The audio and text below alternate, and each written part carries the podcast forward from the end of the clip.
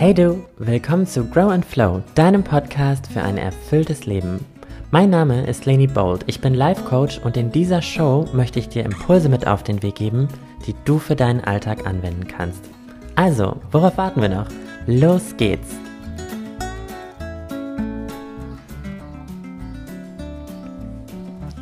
Hello, hello und herzlich willkommen zurück zu meinem Podcast. Schön, dass ihr heute wieder dabei seid, denn es geht heute um ein ganz konkretes Thema, was wahrscheinlich viele von uns äh, schon mal erlebt haben. Und zwar geht es um den Monday Blues. Ich bekomme immer wieder Nachrichten bei Instagram von Leuten, die sich darüber beklagen, dass sie das Wochenende nicht richtig genießen können, weil sie eigentlich schon, ja, schon Angst vor dem Montag haben, vor den ganzen Aufgaben, vor der Flut an äh, ja, neuen Dingen, die auf sie einprassen werden. Und ich habe heute in dieser Podcast-Folge für euch einmal sieben Schritte zusammengestellt, wie ihr den Monday Blues loswerden könnt. Ich möchte mich an dieser Stelle nochmal ganz kurz entschuldigen, falls ihr Vogelgezwitscher und Wind im Hintergrund hört. Es ist gerade ähm, ja, stürmisches Wetter hier auf Mallorca.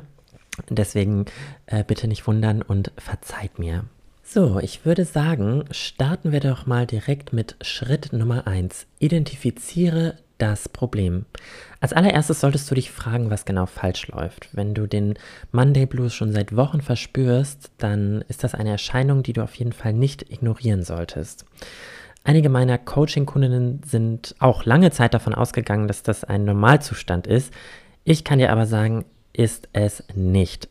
Es ist ein Warnzeichen nämlich dafür, dass du unzufrieden mit deiner Arbeit bist und das müssen wir jetzt angehen.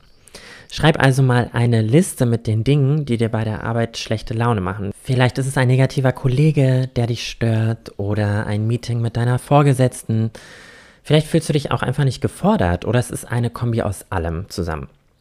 Klar zu definieren, was dich stört, kann dir aktiv dabei helfen, Lösungsansätze zu finden. Es ist also ein Weg, dich selbst zu bestärken und ja, deine Situation aus eigener Kraft heraus zu verbessern.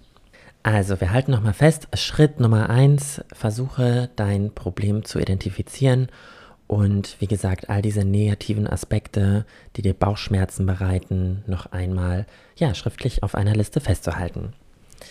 Kommen wir zu Schritt Nummer zwei. Bereite dich schon am Freitag auf Montag vor. Montage können, wie ihr wisst, besonders stressig sein, vor allem wenn sich noch To-Dos aus der letzten Woche angestaut haben. Der Schritt aus dem Wochenende zurück an den Schreibtisch wird dann zur extra Hürde. Ich spreche da aus eigener Erfahrung. ähm, um diese Angstzustände am Montagmorgen zu lindern, hilft es, spätestens am Freitag davor die schlimmsten Aufgaben erledigt zu haben. Mit schlimmsten meine ich natürlich die Aufgaben, auf die du am wenigsten Lust hast. Versuche so wenig wie möglich von diesen Dingen mit in die neue Woche zu nehmen. Zwar musst du dann vor dem Wochenende noch einmal richtig äh, reinklotzen. Dafür beginnst du deinen Montag dann viel entspannter. Wenn das jetzt bei dir der Fall ist, dass dich jeden Montag unbeliebte Aufgaben erwarten, denn das kann ja sein, versuch sie so früh wie möglich zu erledigen, damit du den Rest des Tages nicht prokrastinierst. Nimm den unangenehmen Videocall wahr, löse das anstehende Problem oder bring Ordnung in das auf dich wartende Chaos. Du wirst dich viel besser fühlen, sobald das alles geschafft ist. Versichere dich bitte auch, dass dein Kalender aktuell und mit all deinen Geräten synchronisiert ist. So behältst du den Überblick über die kommende Woche und vor allem über die Termine, die am Montag anstehen. Muss noch etwas vorbereitet werden? Mach es am Freitag. Also, ich fasse Schritt Nummer zwei noch einmal zusammen.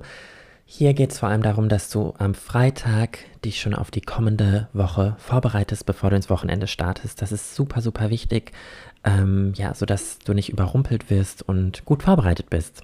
Kommen wir nun zum Fun Part ähm, gegen den Monday Blues. Schritt Nummer drei: Schreibe auf, was dir Freude bereitet. Denn ja, oftmals denken wir zu Beginn einer neuen Woche an die anstrengenden und schwierigen Aufgaben, die uns bevorstehen. Äh, lass uns das doch einfach mal umdrehen. Nimm dir Sonntagabend einen Moment und ich weiß, dass es vielleicht erstmal schwerfällt, weil du dir jetzt gerade denkst, ha, Sonntag, das ist doch eigentlich mein Wochenende. Aber nimm dir diesen Moment und schreib drei Dinge auf einen Zettel, auf die du dich für die kommende Arbeitswoche freust. Das ähm, kann deine Stimmung schon erheblich verbessern, denn ja, dann hast du schon so eine kleine Vision und hast etwas, worauf du dich freuen kannst. Ähm, ja, wenn du es nicht schaffst, drei Dinge zu nennen, dann würde ich sagen, ist es definitiv an der Zeit äh, für Veränderungen und vielleicht musst du dich einfach mal neu umschauen, neu orientieren. So, nach Schritt Nummer drei folgt Schritt Nummer vier. Am Wochenende heißt es Stecker raus und abschalten.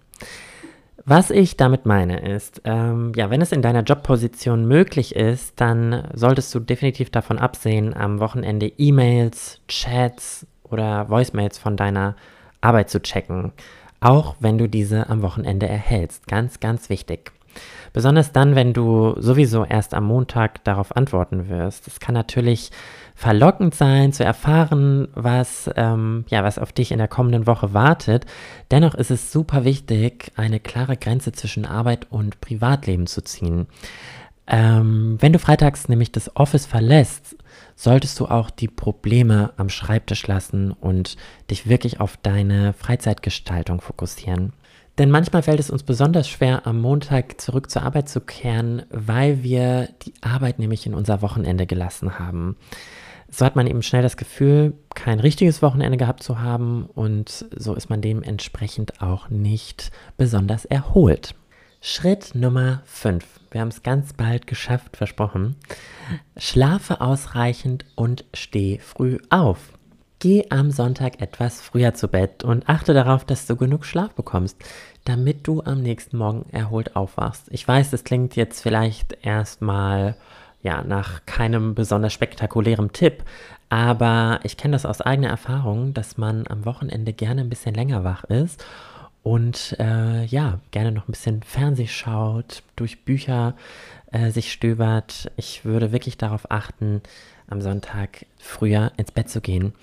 Denn äh, wenn du nur wenige Stunden schläfst, wird der Wecker dich am Montagmorgen noch härter treffen.